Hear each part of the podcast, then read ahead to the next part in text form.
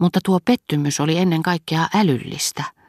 Säteilin ilosta talossa, johon Gilbert, kun hän ei vielä ollut keskuudessamme, kohta saapuisi ja lahjoittaisi minulle tuntikausiksi tarkkaavaisen ja hymyilevän katseensa, sellaisena kuin olin sen ensi kertaa Combreessa nähnyt. Olin korkeitaan hiukan mustasukkainen, kun näin hänen katoavan tilaviin huoneisiin, joihin mentiin sisäportaitten kautta. Salongissa, mihin minun oli jäätävä, niin kuin näyttelijättären rakastajan, jolla on vain permantopaikkansa, jolla hän huolissaan miettii, mitä kaikkea kulisseissa ja pukuhuoneessa tapahtuu, Esitin Suonnille tätä talon osaa koskevia, taiten naamioituja kysymyksiä sävyyn, josta en onnistunut hälventämään hienoista huolestuneisuutta. Hän selitti, että huoneissa, joissa Gilbert kävi, pidettiin liinavaatevarastoja, tarjoutui näyttämään ne minulle ja lupasi, että joka kerta kun Gilbertillä olisi sinne asiaa, hän vaatisi tätä viemään sinne minutkin. Tällä viimeisellä lauseella ja sen minulle tuottamalla helpotuksella suon hälvensi sielustani kuin taikaiskusta yhden noista hirvittävistä sisäisistä välimatkoista, joiden päätepisteessä kangastava rakastettumme tuntuu meistä niin kaukaiselta. Sillä hetkellä tunsin häntä kohtaan hellyyttä, joka oli mielestäni syvempää kuin Gilbertää kohtaan tuntemani, sillä hänellä oli valta tyttäreensä, jonka minulle antoi – ja tytär, tytär itse saattoi joskus torjua minut. Minulla ei ollut häneen välittömästi samaa otetta kuin välillisesti Swannin kautta. Kaiken lisäksi rakastin häntä, enkä siis voinut tavata häntä hämmentymättä, ilman tuota toivoa jostakin muusta, enemmästä, joka rakastetun läheisyydessä riistää meiltä rakastamisen tunteen. Tosin emme juuri sisällä pysytelleetkään, vaan lähdimme kävelylle. Joskus ennen kuin kävi pukeutumassa rouva Swan saattoi istua pianon ääreen. Hänen kauniit harsosilkkisen aamupuvun vaaleanpunaisista tai valkeista, usein kirkkaan värisistä hihoista pistävät kätensä, ojensivat sormensa koskettimille liikkeissään alakuloisuutta, joka asusti hänen silmissäänkin, mutta ei yltänyt hänen sydämeensä. Juuri tuollaisena päivänä hän soitti minulle kerran vääntöin sonaatista osan, johon liittyvästä pikkuteemasta Swan oli niin paljon pitänyt. Mutta monasti käy niin, ettemme pysty kuulemaan, jos on kysymys hiukan vaikeatajuisesta musiikista, jota kuuntelemme ensimmäistä kertaa. Ja siitä huolimatta kuultuani myöhemmin pari-kolme kertaa soitettavan tätä sonaattia, totesin tuntevani sen läpikotaisin. Sanonta kuulla ensimmäistä kertaa pitää näin ollen paikkansa. Ellemme todellakaan olisi niin kuin meistä itsestämme tuntuu, erottaneet mitään ensiesityksestä, toinen ja kolmas olisivat vain uusia ensiesityksiä, eikä meillä olisi mitään syytä ymmärtää sen enempää kymmenennestä esityskerrastakaan.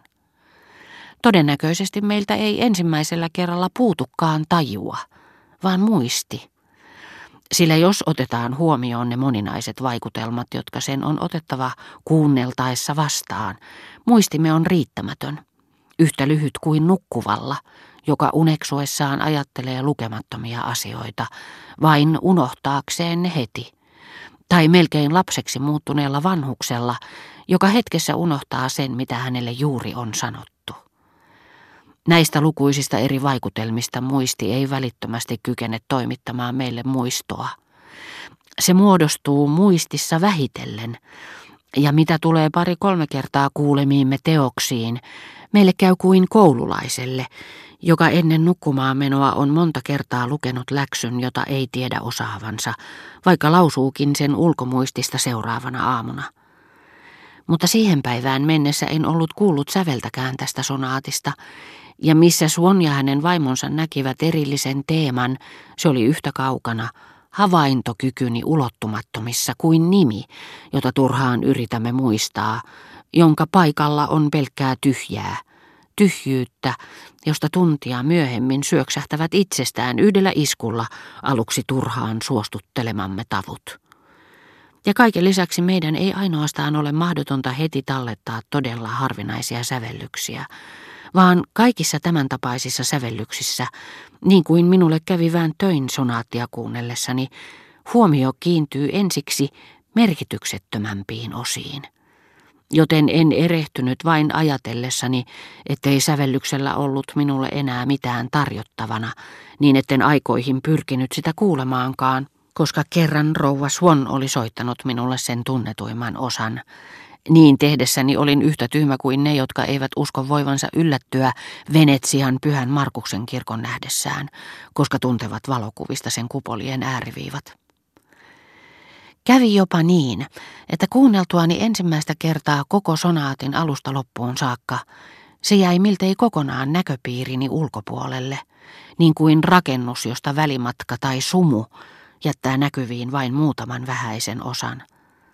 Siitä surumielisyys, joka liittyy sellaisten taideteosten tuntemiseen, niin kuin kaikkeen, minkä toteutuminen on aikaan sidottua. Kun se, mikä vääntöin sonaatissa on kätketyintä, paljastui minulle, niin osa, jonka olin aluksi erottanut, josta olin eniten pitänyt, alkoi jo tottumuksen sitä herkkyyteni ulottuvilta kuljettaessa väistyä luotani ja paeta. Koska olin osannut rakastaa tämän sonaatin anteja vain toisia toistensa jälkeen, en koskaan omistanut sitä kokonaan. Se muistutti elämää. Mutta suuret mestariteokset tuottavat vähemmän pettymyksiä kuin elämä, sillä ne eivät heti alkuun anna meille parastaan. Ne aarteet, jotka vääntöin sonaatista ensiksi löytää, ovat ne, joihin myös ensiksi kyllästyy. Ja luultavasti samasta syystä, nimittäin siksi, että ne eroavat vähiten ennestään tunnetusta. Mutta niiden loitottua rakastettavaksemme jää teema – jonka sen rakenne, liian uusi tarjotakseen mielellemme muuta kuin hämmentävää, oli estänyt sitä huomaamasta ja varjellut sen koskemattomuutta. Silloin se, jonka ohitse kuljimme joka päivä, tiedostamatta, joka oli odottanut hetkeään, joka pelkän kaudeutensa voimasta oli muuttunut näkymättömäksi ja pysynyt tuntemattomana, juuri se tulee luoksemme viimeisenä ja me rakastamme sitä kauemmin kuin muita, koska olemme kauemmin odottaneet rakastuaksemme siihen. Toisaalta se aika, jonka ihminen tarvitsee, niin kuin minäkin tarvitsin tätä sonaattia varten, päästäkseen sisälle hiukan syvällisempään taideteokseen, on vain eräänlainen vertauskuva, lyhennelmä niistä vuosista, joskus vuosisadoista, jotka kuluvat ennen kuin suuri yleisö kykenee pitämään todella uudesta mestariteoksesta. Niinpä nerokas taiteilija säästyäkseen yleisön ymmärryksen puutteelta saattaa tulla siihen tulokseen, että koska kerran aikalaisilta puuttuu tarpeellinen välimatka, jälkimaailmaa varten kirjoitettuja teoksia ei muitten pitäisi lukeakaan, niin kuin ei tiettyjä maalauksiakaan voi katsoa liian läheltä jos haluaa niistä oikean käsityksen. Mutta itse asiassa kaikki raukkamaiset varokeinot erheellisten arvioiden välttämiseksi ovat turhia. Niitä ei voi välttää.